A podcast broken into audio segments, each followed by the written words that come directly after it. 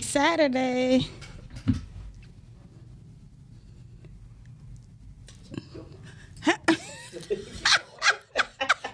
Happy Saturday. Welcome to Detroit Table Talk.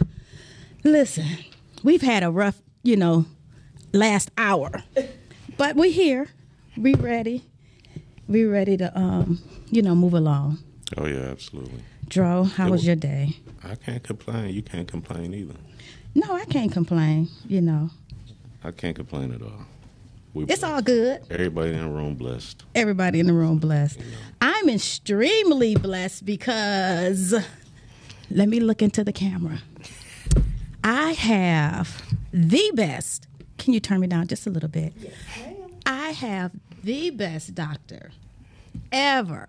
Like I've had a couple of doctors and no one in no shape or form have equal to the doctor that I have That's awesome. when I talk about, first of all, black excellence, period. Period. But when I talk about bedside manners, you know, that's a big thing among people who go to the doctor. When you talk about being able to talk to your doctor about anything and ask questions, she doesn't rush you. She explains stuff to you, you know, and then she also get on you. You know, and then she she checks on you when you come. Like for me, let me just say, sometimes I don't come when I'm supposed to. but I love when I get back because we have to um, go back from the last time I was there to catch up, Right. you know. And not only, you know, concerning my body, she's also concerned with my mental health. That's awesome. So I welcome Dr. Swain to Detroit Table Talk. Hel- Hello. Good evening, everybody. Thanks for having me. Anytime. Anytime. Dr. Swain, Yes. how's your day going? It's going pretty good. I didn't think I was going to make it this evening, to be honest. I had to get on and off several freeways um, and find out, you know, ramps weren't open to get on other freeways, but I made it. I'm here in one piece. That's all that matters. and see, that's why you you you the goat. We appreciate You the greatest of here. all time. Listen, tell us a little bit about yourself. Um, so first, I'll start. I'm born and raised here in Michigan, uh, from Ypsilanti. Um, I went to undergrad at U of M. Go Blue! We got a game today against Purdue, so hopefully we get that win. Uh, I did my medical schooling at Wayne State University School of Medicine um, and completed my residency training at Detroit Medical Center uh, Hutzel Hospital in Detroit, um, and then from there went on to complete a fellowship in breast disease and surgery at the University of Michigan. And now I am practicing at Henry Ford Hospital in Detroit, where I've been over seven years. Love it. Yeah. Love it. So that means you deliver babies and everything. I do, I do. In fact, uh, last weekend I was on and delivered six babies. Six babies. I swear for Lord, I wish she was around when I had my babies. I would have been as happy as I don't know what. but listen, I know because Dr. Swain got the, you know, she has to leave because, you know, she's supposed to be out enjoying her day off. But, you know, it's like I say, it's an honor for her to be here. So we want to talk about a few things, if we can, while we have her at the table.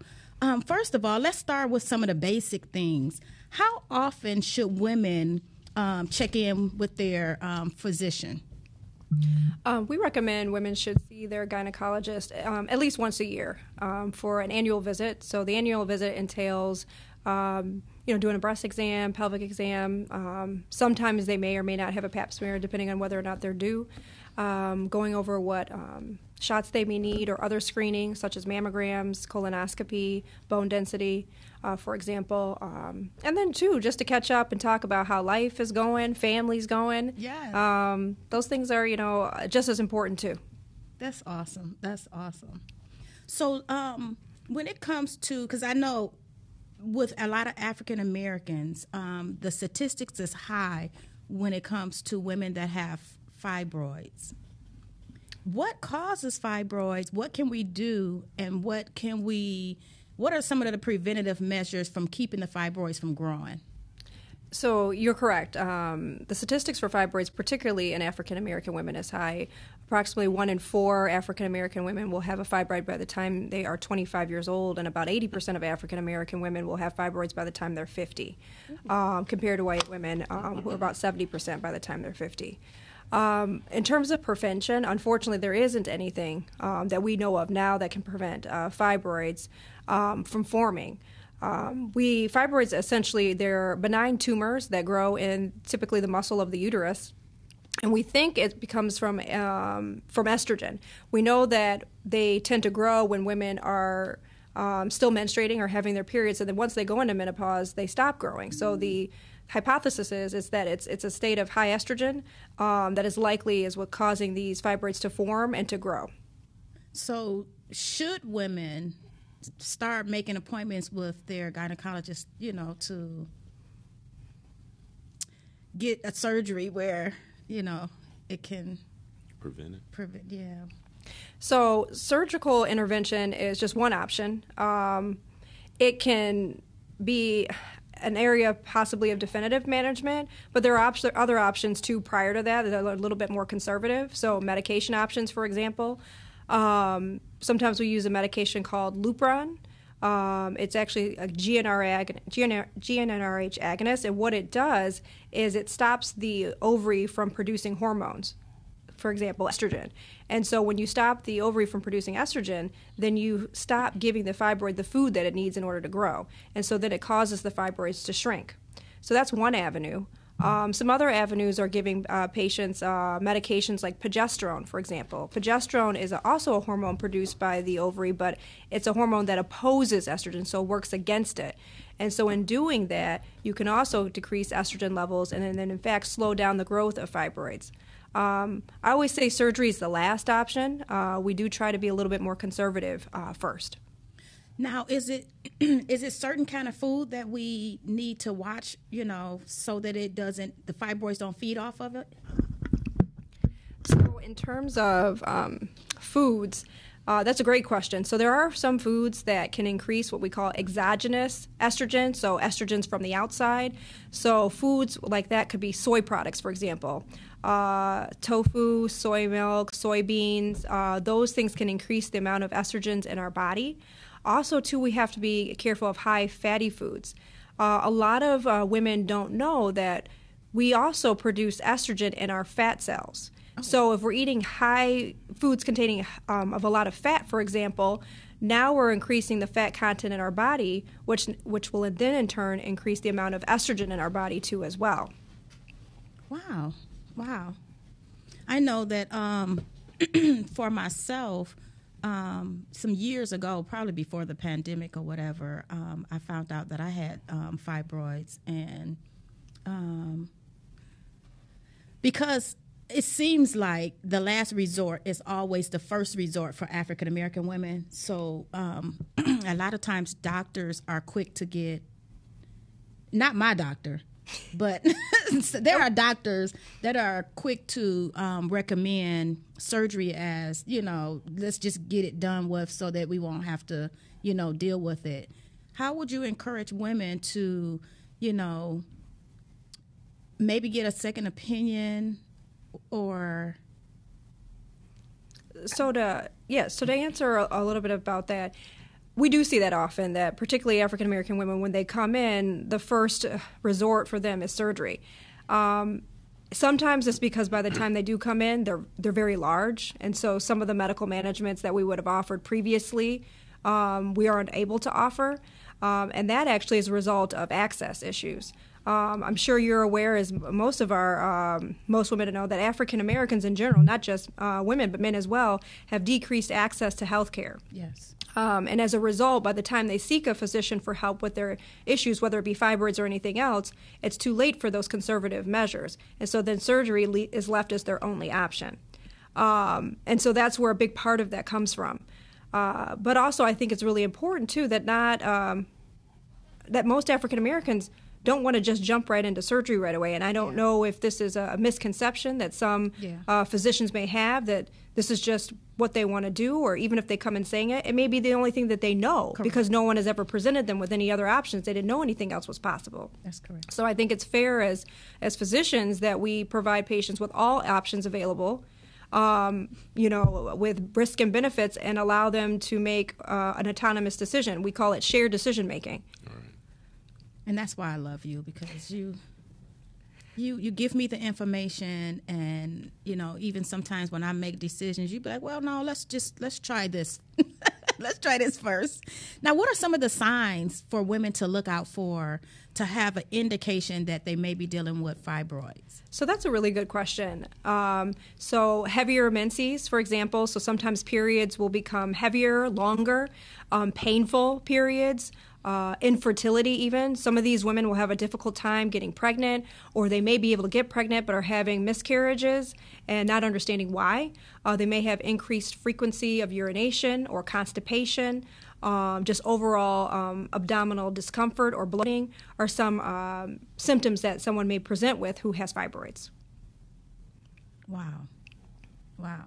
I know um, I spoke with my state representative, you know, um, some months ago because she ended up having fibroids and end up having have, having having to have surgery, but she wasn't given the information, you know, that you don't necessarily have to have surgery. So I know she's been really on a campaign to educate, you know, African American women concerning um, fibroids.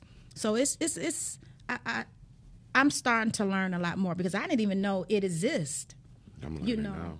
we go to the doctor and we get our pap smears and you know, you go and get another test where they, you know, can determine how big the fibroids are and I had no clue. None.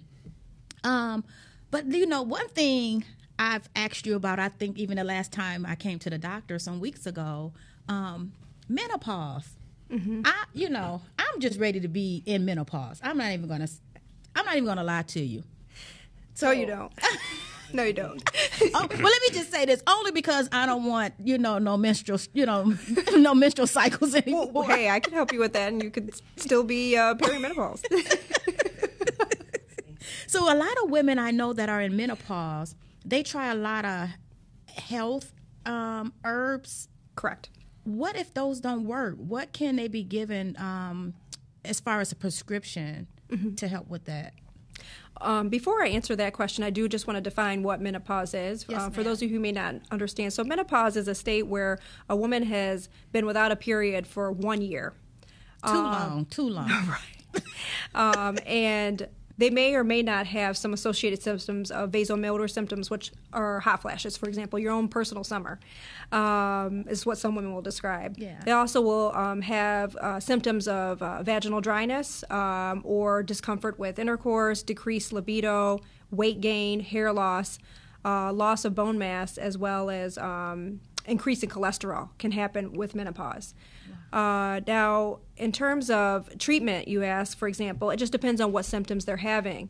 Uh, so you spoke of some integrative measures, is what we call them, uh, or herbs that some people. But if those don't work, there are prescriptions that me as a provider can provide for them either hormone re- um, replacement therapy or HRT, which some have heard of, and we'll talk a little bit about that in a second because I know people hear hormone replacement therapy and sometimes they think of uh, negative things, but in fact it's not. It, there are some great things with hormone replacement therapy, but then there are alternative prescription medications. For example, mood stabilizers um, for those who are having mood swings. So you may have heard of uh, things like Celexa or Lexapro, Prozac. Uh, there are also medications that can help with hot flashes as well. One of them called it Effexor, which um, is a known medication we use for breast cancer patients who are undergoing hot flashes because of the chemotherapy. We use that most commonly. Um, other thing, another medication would be a blood pressure medication called clonidine. The other name of it's called Catapres. You probably have heard of that before too. Uh, that also can be used to help with hot flashes too. It comes in the form of a transdermal patch that you wear. Now, Prozac isn't that a psychological drug? So Prozac, correct. So Prozac is a medication that um, can be used for anxiety or depression. Okay. Um, it falls under a uh, selective uh, um, uh, SSRI or serotonin selective receptor Okay. um, uh, modulators. So, yes, it can also help too for those who are suffering from anxiety or depression. So what are the um I know we you stop your menstrual cycle for a year. What are some of the symptoms to say that you are in premenopausal? Okay, so perimenopause. Yes. Peri, is it called what is it? Perimenopause. Perimenopause. Yep. Yeah. So perimenopause um, symptoms can, like I described, can be hot flashes. Sometimes um, women will describe them more. They'll have them at night or night sweats. They may notice that they go to bed and they're fine, and then all of a sudden they're like hot and they're throwing the covers off and Yes. you know have the window up. And if they have a partner, their partner's over there freezing. Oh, I know all too well. um, and then, like I said, weight gain too. But you have to have all those or some of those side effects and not have a menstrual cycle for 12 months. So not necessarily. The only thing you need to have is not have a menstrual cycle for 12 months. Okay. So the other associated symptoms some women will have and some may not. Oh, okay. Um, just as a, a fun fact, unfortunately, us women of color, Latino women, and African American women are more likely to actually have. Um, symptoms such as vaso- vasomotor symptoms, and they are more likely to last longer than women, um, white women, for example. Wow. I was very upset when I, you know, stopped my menstrual cycle and I hit one day before 12 months. And and that meant I had to start all over again. Correct, not it. Wasn't on my side. so, um, what's another thing? Um, I know we have to have breast exams. What's what's and, and we're taught as we're younger um, women, we're taught how to do self breast exams, but do we really know what we're looking for? Because we have little nodules or whatever in our breast anyway. How do we know when we should be alarmed? So that's a really good question. I get that from a lot of patients. Um, you know, most women will say, you know, my breasts just feel lumpy. I, I can't tell if something is wrong or not. Yeah. Uh, so what I really kind of coach and and and uh, my patients along is what we call something called um, self breast awareness. So in other words, knowing what do your breasts feel like. Everyone have a different type of breast. So there's four different types. There's fatty breasts, fiber glandular breasts, which are the ones that feel really lumpy. Then you have heterogeneously dense breasts, which is a mixture of fibroglandular breast and dense breast. And then you have women who have extremely dense breasts. And those are the breasts that are kind of more like stiff, so more feel like an implant type of breast. So you don't really feel as much, uh, feel lumpy as much. Um, what I explain to patients is if you feel a lump or something that feels like a lump in your breast, what you need to do is check the opposite breast in that same location. If it feels pretty symmetrical, then that's just your normal breast tissue. It's probably your fibroglandular tissue or lobules. But if it feels a stark difference or this is this isn't the same, then that's when you need to seek um, attention from your physician. And that's once a year, breast exams? So we do breast exams once a year for women who are at average risk for breast cancer. But for someone who's high risk for breast cancer, we actually have them come into the office for uh, breast exams twice a year, as well as having a mammogram once a year and an MRI once a year. Mammogram. So for me, I'm just, you know, I'm not in the medical field. But you would think the medical field has come so far with technology. However, they still haven't come up with anything that makes it more comfortable for us women, you know, to want to go in and have this test done. So, un- unfortunately, you're right. but we're working on things. So, um, you know, there i- there is MRI, but unfortunately, MRI is um, is saved for women again, like I said, who are at increased risk or high risk for breast cancer. So, women who, for an example, may have a genetic mutation that predisposes them to breast cancer. Uh, so, insurances won't cover it if you're average risk. Um, now, there is a new uh, technology called MBI or molecular breast imaging, which is a kind of an MRI and mammogram combined. So, unfortunately, the technique is same thing as a mammogram. So, in other words, your breasts are pressed into two plates, but you receive contrast like you would with an MRI. And so, if there is a abnormality in the breast, it will um, uptake that contrast so that it's easier for a radiologist to visualize and not miss a potential cancer. Okay. I've been running. I, I, Monday I'm gonna make me an appointment Awesome. and, and get it taken care of. Um, it's just cold, gloomy, and clammy, and everything else in that room. But I'm gonna go. What are some of the health disparities that you see with African Americans um, women? So, um, potential. So specifically for our, let's talk about you know breast cancer because we were talking a little bit about um, you know breast cancer screening. So African American women, um, unfortunately, are more susceptible to developing breast cancer earlier. Um, and also more likely to die from breast cancer than their white counterparts. In fact, they are 42% higher mortality rate, so death rate, compared to white women who are diagnosed with breast cancer. Um, they also are more likely to be diagnosed with a more aggressive breast cancer called triple negative breast cancer. And that is actually more susceptible in younger women in general. Um, the other uh, concerns that we have in terms of uh, African American women and health disparities are that of fertility. Um, you know, being that I specialize in women with breast cancer, um, I do have to talk to a lot of women about fertility and fertility preservation um, because the treatments of breast cancer can impact a woman's fertility. The problem is the state of Michigan does not mandate employers cover Right. um, fertility treatment. And so, therefore, most women in general don't have coverage for fertility preservation. So, you have now women who are black women, for example, who are more likely to be diagnosed with breast cancer at a younger age, which means they're going to be more likely to have infertility issues, which they already have anyway because of other reasons. Obesity, for example, puts women at higher risk of infertility. Uh, fibroids, and we know black women are more likely to be diagnosed with fibroids at younger ages, 25, as I talked about.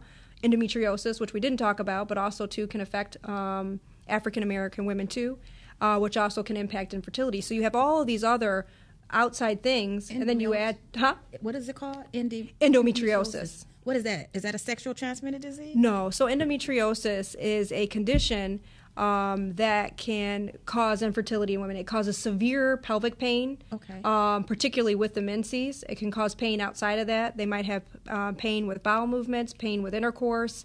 Um, periods are usually much heavier. Uh, they also can cause scarring or How implants. that? So that's a great question. Unfortunately, scientists have not figured out how it happens. Okay. We have a hypothesis that we think that there is a backflow of blood through the tubes that goes out into the pelvic cavity and causes little implants onto the bowel, the bladder, the pelvic wall, sometimes even all the way up into the underarm, so the axilla sometimes. Um, and that can cause this these these infertility issues that we can see with um, endometriosis as well as the pain as I spoke about. Um, so there's a lot of research still being done on endometriosis and trying to figure out what is the physiology behind it. Why does this happen? But we don't know as of now.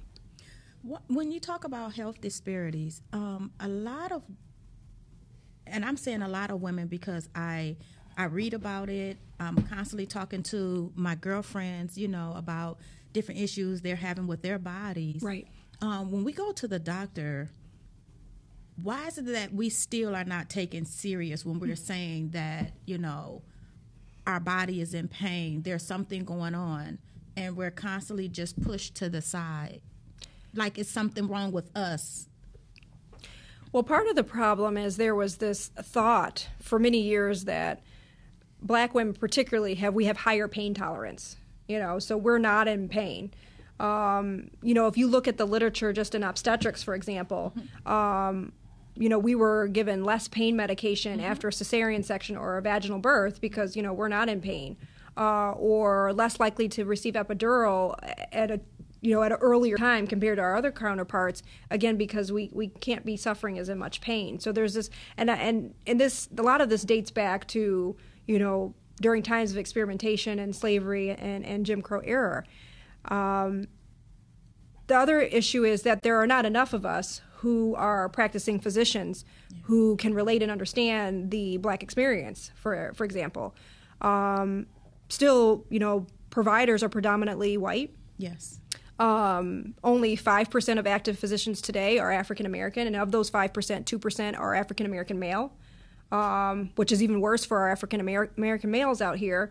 Um, who also are also suffering just as much or more than African American women when it comes to mortality and morbidity um, disease. Um, so it you know it's it's a very difficult thing to combat. I mean, I think the first thing we need to do is try to um, improve the number of physicians that are going into healthcare that look like us, because we we there's been studies to show that we take better care of our own.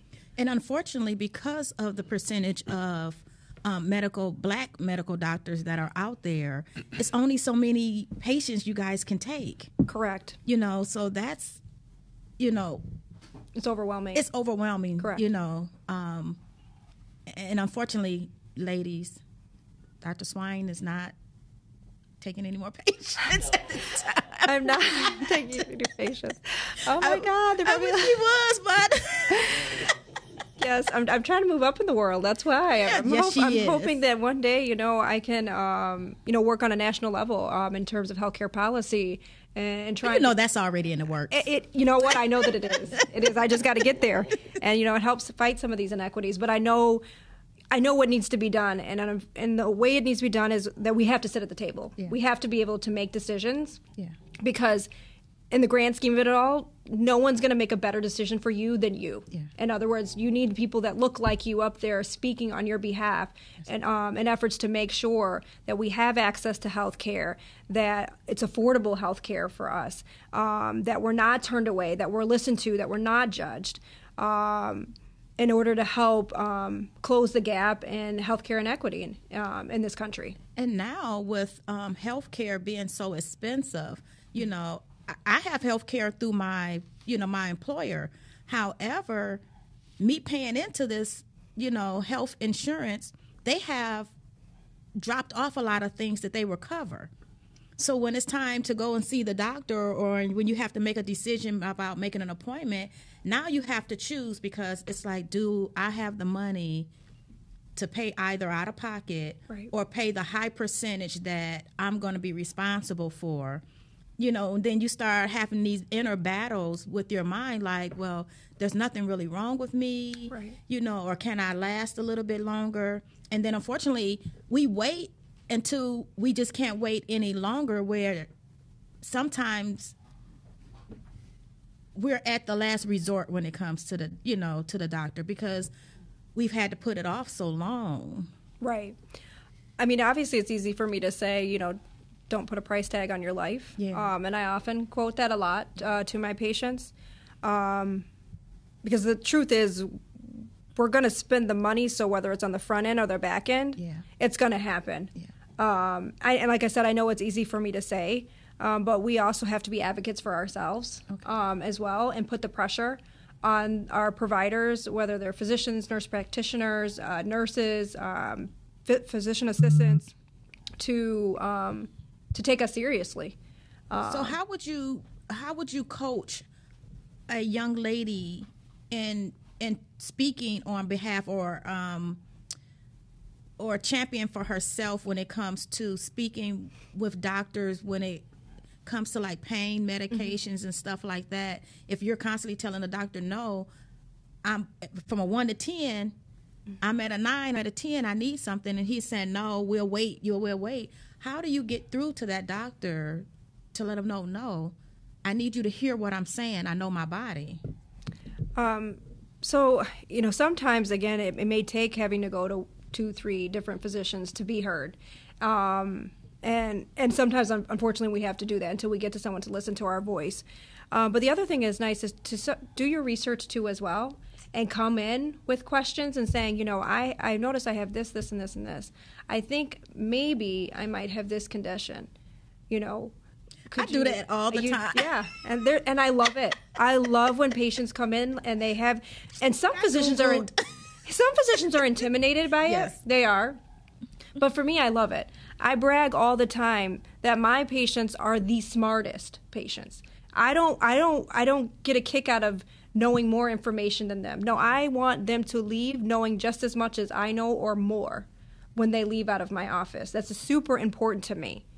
Um, so I think you know doing your homework, and you know there are, there are sites that that are uh, like PubMed, for example, that are credible or up to date. What that is it called? PubMed. Okay. Um, or UpToDate that are credible websites that you can use to get information from. Because you're right, you don't know. You know, there are things on Google that, you know, are not true. and um, and it's hard for for some people to decipher. Well, what should I, you know, look at as truth and what should I not? Um, so I always try to gear people towards more credible um, areas to look for. So I have a question, and I'm not sure how you're going to answer it, um, but it's something that needs, you know, an answer. Okay. We have a lot of women, um, and the number is growing, and and actually now it has fallen over to our our males as well. Um, me and we have not forgot about you. We do have an African American doctor that is coming to the table, but today we're dealing with the women. we have a lot of women that are getting the um, BBLs, that are getting the um, breast implants, um, tummy tucks. How was that? How was that working or not working for our bodies, as far as longevity?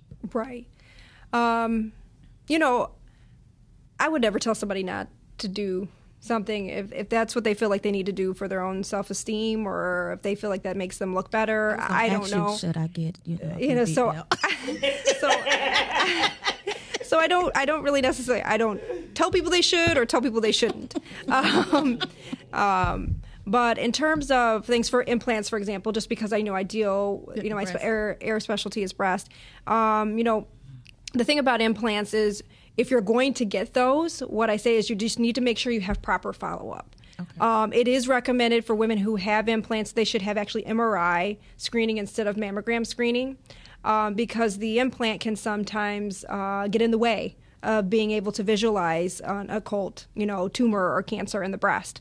For example, um, there um, there was a, and I forgive me, I forget the name, but there was a type of implant. It had um, texture to it, is what it was. That they were finding a rare type of breast cancer, which, from my understanding now, plastic surgeons are no longer using this implant. But it's something too to talk to a plastic surgeon about if you're thinking about getting implants to avoid the textured type of implant. Um, and then um, if you're going to get them, making sure that when they tell you you need to have them removed or or exchanged, if that's what you wish to do, that to follow up and to do that and to follow those recommendations, um, so that you know a cancer is not uh, unidentified. In terms of uh, tummy tucks, um, you know, tummy tuck, it, it's a you know relatively safe procedure. Okay. Um, I will say this, in being a surgeon, it can make things more difficult um, in terms of performing surgery when someone has a tummy tuck, particularly I'm trying to do a laparoscopic surgery.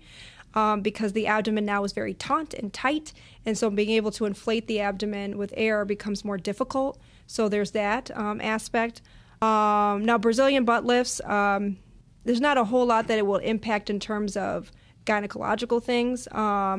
Uh, it's just a matter of are you going to the right person for that? So making sure that you see a board certified plastic surgeon and not some, you know, a cosmetic surgeon because there's a difference. Oh, okay. Um, and you want to, yeah, you want to make sure that you you do your homework. So, and, cos- are are you saying cosmetic? Um, a- so not- yeah, they're two different things. So actually, a cosmetic surgeon may not necessarily been a general surgeon. oh, Um, there are people that come from other specialties that could have done a fellowship in cosmetic surgery. A plastic surgeon is someone who has done this their their entire training. It's a seven year residency followed by fellowship afterwards. Right, um, ladies. Yeah, so it's really important that they see a board certified plastic surgeon. So just don't go because something's cheaper. Sometimes cosmetic surgeries tend to be cheaper, but there's a reason why it's cheaper. They're not board certified. okay, okay, that makes sense. But we're gonna talk about you know me having one. No, To each his own. um, I want to say, um, I think that was the all the questions that um I that came in. Okay. Okay, so can you kind of sum it up for us Yeah. when it comes to um, what we are expected to? No, wait a minute. The um, what is it called? A colonoscopy. A colonoscopy. At what age do you start looking at that? So that's changed over time. It's 45. Oh, is it forty five? Yeah, 45 years old. Um, and every um, 10 years if there's no family history or everything's fine. If someone has a family history of colon cancer or some sort, again, some sort of genetic mutation that predisposes them to colon cancer, then they might have to have a colonoscopy maybe every three years or every five years. Oh, I'm well past my. Uh oh. Can you right? Can you sum up for us um, when it comes to? Um, oh, before look, I thought of another question. Before, Yeah. how do women take care of their JJ? Oh, okay. Because I know learning growing up, or even you know you being my physician. yeah. I am addicted to smell goods. Okay. So I, you know, I, you know, I love lotions. I love perfumes. Yeah. I just love that stuff, and I know you've gotten on me a couple of times. so can So you tell us how to? So the vagina, aka vajayjay, Right. cleans itself actually. Um, so there's nothing extra that any woman needs to do, and in fact, you need to be careful if about some of the extra things that we do. There's a lot of uh, feminine products over the counter that actually can cause uh, pH imbalances, um, and when you have a pH imbalance, then you end up killing the normal flora of the vagina that keeps it clean and keeps it uh, from foul odors, for example. So when women are using things like douches or uh, vaginal soaps that they're putting inside, it can cause um, a bacteria called Gardnerella to grow, which then causes bacteria vaginosis, which there are a lot of women who suffer from, and it causes a foul, fishy-like odor. Um, and um, so women just need to be careful not to interfere with the flora of the vagina because then they end up with an issue of BV, which can then become chronic. And then it's a constant back and forth with the gynecologist um, every other month with this issue. So are you saying no soap, or is it a particular soap? So you can use soap, but what we recommend is usually a Dove, uh, something mild, and only on the outside. There should be no soap that goes inside because it's soap is actually a basic item. And so the vagina is supposed to be acidic, less than a pH of 4.5. And when you're using something basic inside, it interferes with the normal pH, and hence pH imbalance. It's a thing, ladies. It's a real thing. I'm still learning because I still love my soap. You can use it everywhere else, just on the outside, nowhere else. so give us a summary of what women, um, you know, what test comes when, and you know how we should really. So um, I would say the you know first trip, like for example, to the gynecologist, can really start really at any age, depending on you know what may be going on. You know, we see you know adolescents too as well. But in terms of routine screening, that doesn't start till age 21. So 21 is when a woman will receive her first Pap smear, and Pap smears are to check for cervical cancer. So I just want to make sure that that's clear. Um, just because a, a gynecologist places a speculum inside the vagina does not mean you received a Pap smear. That's that's Oh. a Pap smear is is you need to see a. Uh, there's like a little jar and there's a brush that we use and we brush the inside of the cervix and place those cells into the jar and the pathologist looks to make sure that there's no cervical cancer. Um, women between the ages of 21 and 25 are recommended to get sexually transmitted disease or tra- sexually transmitted um, infection testing annually. Um, or sooner if they're having concerns. After the age of 25, we don't routinely check for STDs unless the woman is, you know, has some concerns. And the reason for that is because the rate of STDs after the age of 25 dramatically drops, and that and that's why. Um, and then once a woman hits the age of um, 30, her pap smears will go from every three years, you know, between 21 and 29, to every five years with an HPV test. So HPV stands for human papillomavirus. It is the virus that can increase the risk of cervical cancer. Um, there's also vaccines that are offered.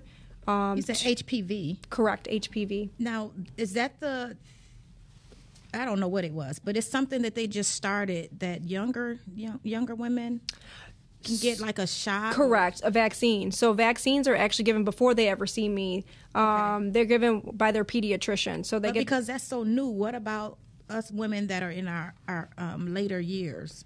Uh, so actually, it's not new. Actually, so the HPV vaccine came out in probably about 2012, if not a little bit before then. Okay. It's just that we didn't start utilizing it as much until I would say the last few years. Okay. Um, because there was a lot of uh, political, Okay. you know, Okay. over I it. But it. they thought that was going to make kids have sex, and you're like, oh, okay, uh, whatever you say. um, but it the laws did change. And that it is new now that HPV can be given to both men and women. Wow. Um, and you can give it to them, and insurance will cover it up until age 45. So it used to be that insurance would only cover the vaccine up to age 26. Okay. So we've increased the age of which you can get it. But the recommendation is to actually give the vaccine in both boys and girls between the ages of 11 and 12. Okay. Um, then by the time a woman hits the age of 40, uh, we start mammogram screening. Um, and that's done every year. Again, unless they're high risk for breast cancer, then that's a whole set of uh, rules for them. Um, we also then, by the time a woman reaches 45, we recommend colonoscopy, and again, every 10 years, as long as they're not at an increased risk.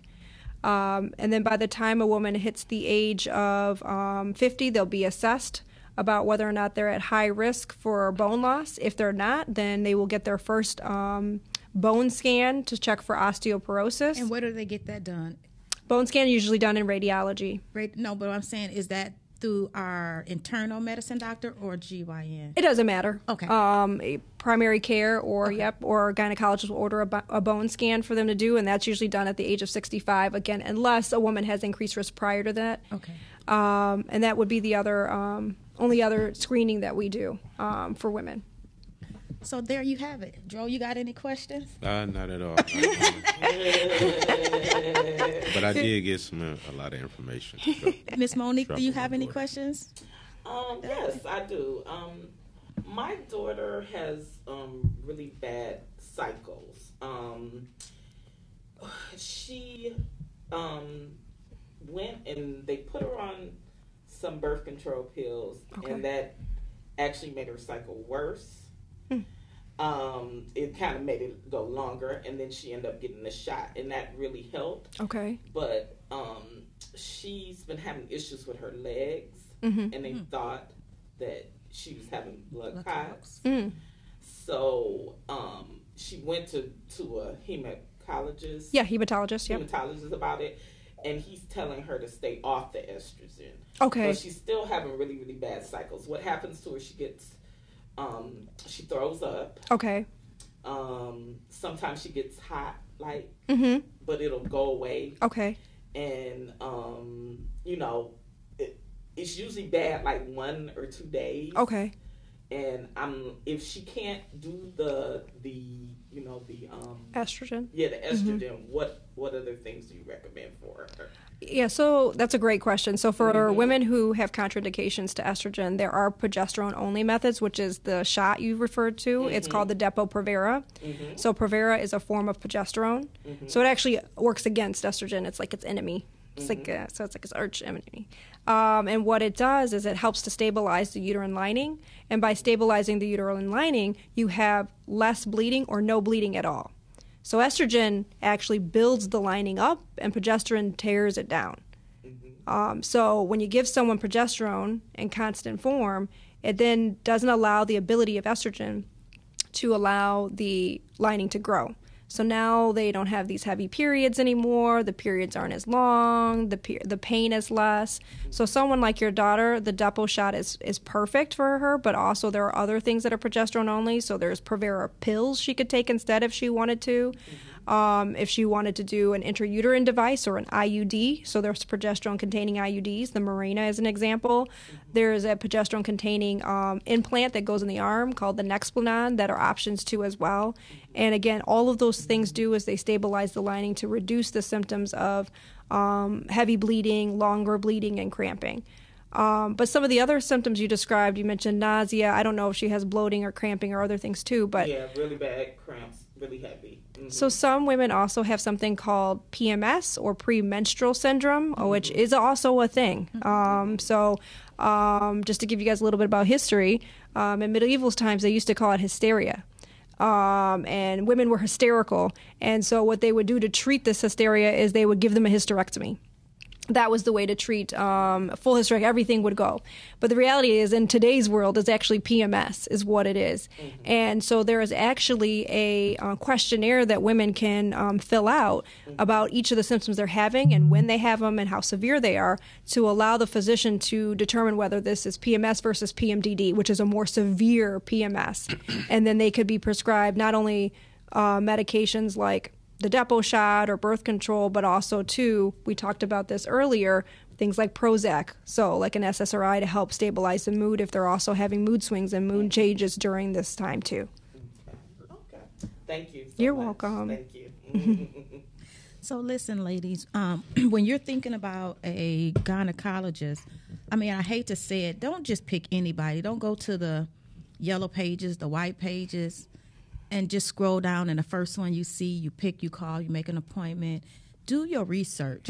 You know, um, whatever healthcare that they are connected to, they they should actually be on that website, and you can go and you can read their bio. You can actually see where people have rated the doctor. Um, by the way, um, my doctor has got like all five stars. She's a five star doctor. First of all, do you know how many people I had to pay to do that? No, I'm just kidding. I actually saw She that. got five out of five. That's wild. So one of my patients told me to go look at myself. I don't even look at my, and I did. I was like, oh my god, how is that even possible? I was like, who did I pay to get this? No, did you see? Did you read all the wonderful accolades? I, I I did read them, and it- every last one of them was correct. I it makes me feel very good. You know. um, that I'm I'm blessed, and, And you know, how much more more um, African American women doctors are needed.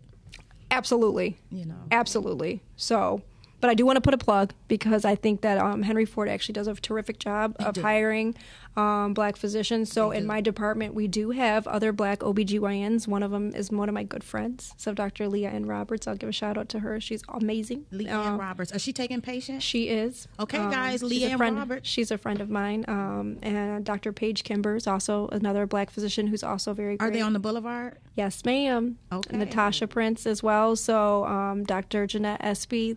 Shout out to my black women doctors. So, we are here and we are ready to serve you. And don't be shy. When you call the Henry Ford main line, ask them when you're looking for a GYN, say, I want a black doctor. It's perfectly fine. It's perfectly Yeah. fine, whether they offended or not. You know, they'll be okay, but you'll have what you need. Right. That's what's most important. That's most important. You know, um, we want to see, you know, someone that looks like us, that understands what we are going through in our bodies. Not saying that the other, you know, physicians don't, but you know what I'm saying. so we want to thank Dr. Swain for coming to the table. I so appreciate it. So Thank you. and I um, I pray that your questions were answered. Um, for the people who will be watching the replay, go back and listen, um, especially to the ending part, the last maybe five ten minutes, and she gives you a rundown at what age you're supposed to have different tests done. Um, so we again we just want to thank Dr. Swain Thank for you, coming thank you. out. You're welcome. Thanks for having me. I appreciate it. And then again, don't don't be discouraged. We got a male physician coming. We just got to work out his schedule, you know, because they are so in demand.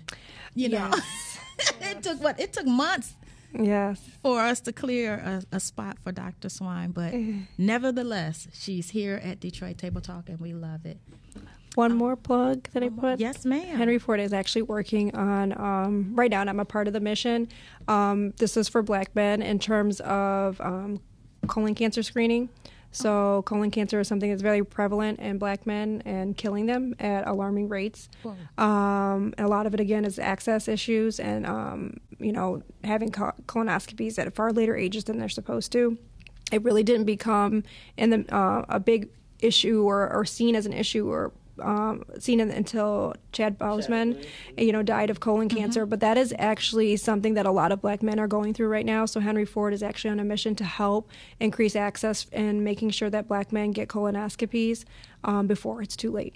So they can just pick up the phone and call the uh, main line and say, "Hey, uh, need to Open it, yeah. They don't even they don't even necessarily have to have a primary care because that was an issue. You know, Okay. People think they have to have a primary care. Same thing with a mammogram. Actually, women, you don't even have to have an order from a primary care physician Oh. to get a mammogram. You can just schedule a mammogram. Oh, that's Mm-hmm. that's good to know. I didn't know that. 'Cause I always felt like I had to wait for you know an order to be put in because most things you do, you Right. know, you have to have a referral. Well, the advantage of the order is it's going to come to someone, so they have the results. That's the Okay. advantage. Okay. Um, but in order to get one, you don't at Henry Ford. You don't need a doctor to put in a mammogram order for you. You can actually just get one. Well, there you have it. You know, um, next week at the table we will have Mr. Rick. He's our firearm safety um, expert. You know, he's been featured on every television station um, around. He'll be at the table talking to us about um, gun safety. You know, and we'll be talking about the different um, violent acts that have been taking place and how parents as well as anyone who has a CPL or doesn't have a CPL, how to keep our firearms safe, you know, from our young um, young people. So we'll see you back at the table next week at five o'clock. Peace. Peace.